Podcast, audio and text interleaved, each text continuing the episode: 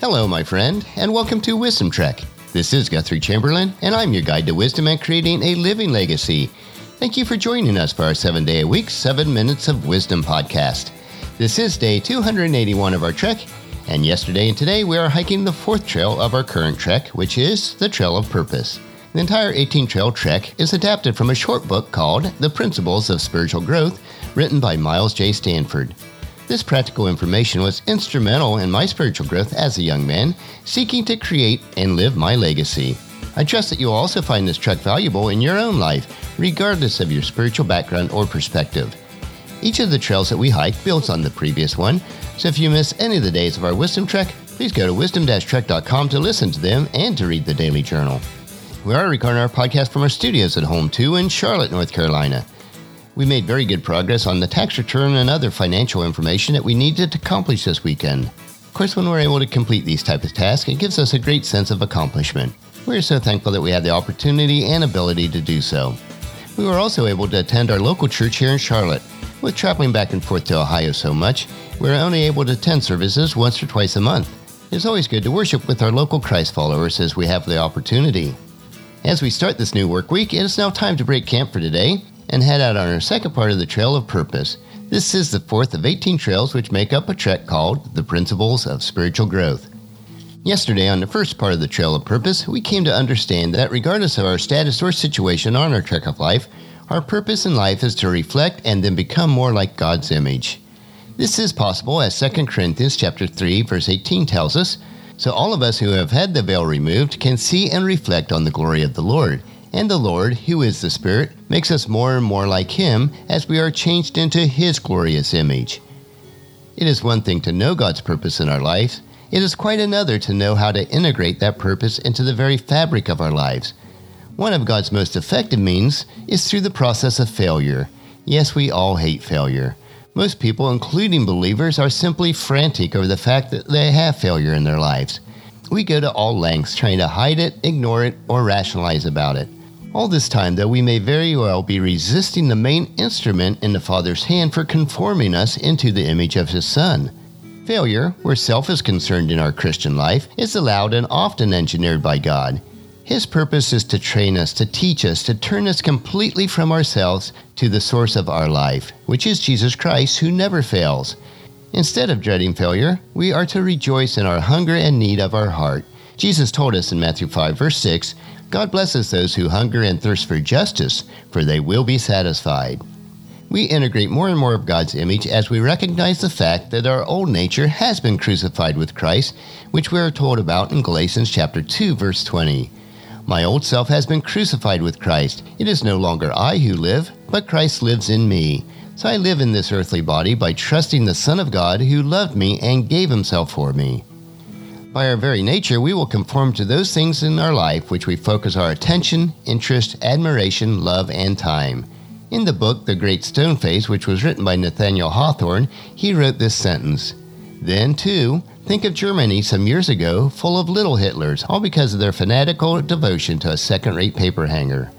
But are we so different in our culture today?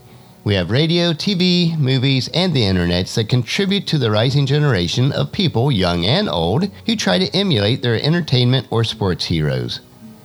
What about the believer? If we become attracted to this present world, we become increasingly worldly. If we pamper and live for self, we become much more self centered.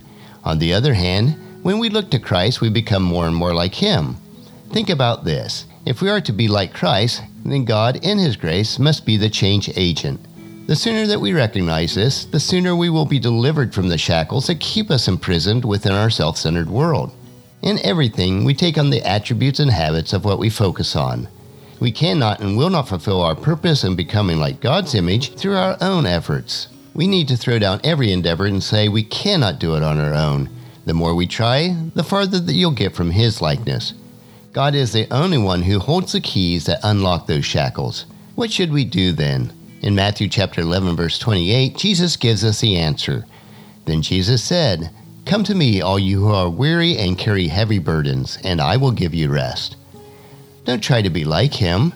Just come to him and look to him. Just be occupied with him. Forget about trying to be like him. Instead of that filling your mind and heart, let him fill it. Just behold him. Look to him through the word. Come to the word for one purpose, and that is to meet the Lord. Not to get your mind crammed full of the information and the things of the sacred word, but come to meet the Lord. Don't necessarily strive for biblical scholarship, but in fellowship with Christ. Observe the Lord. Learn to meditate on God's word, which is Christ. As David wrote in Psalms chapter 145 verse 5, I will meditate on your majestic, glorious splendor and all your wonderful miracles.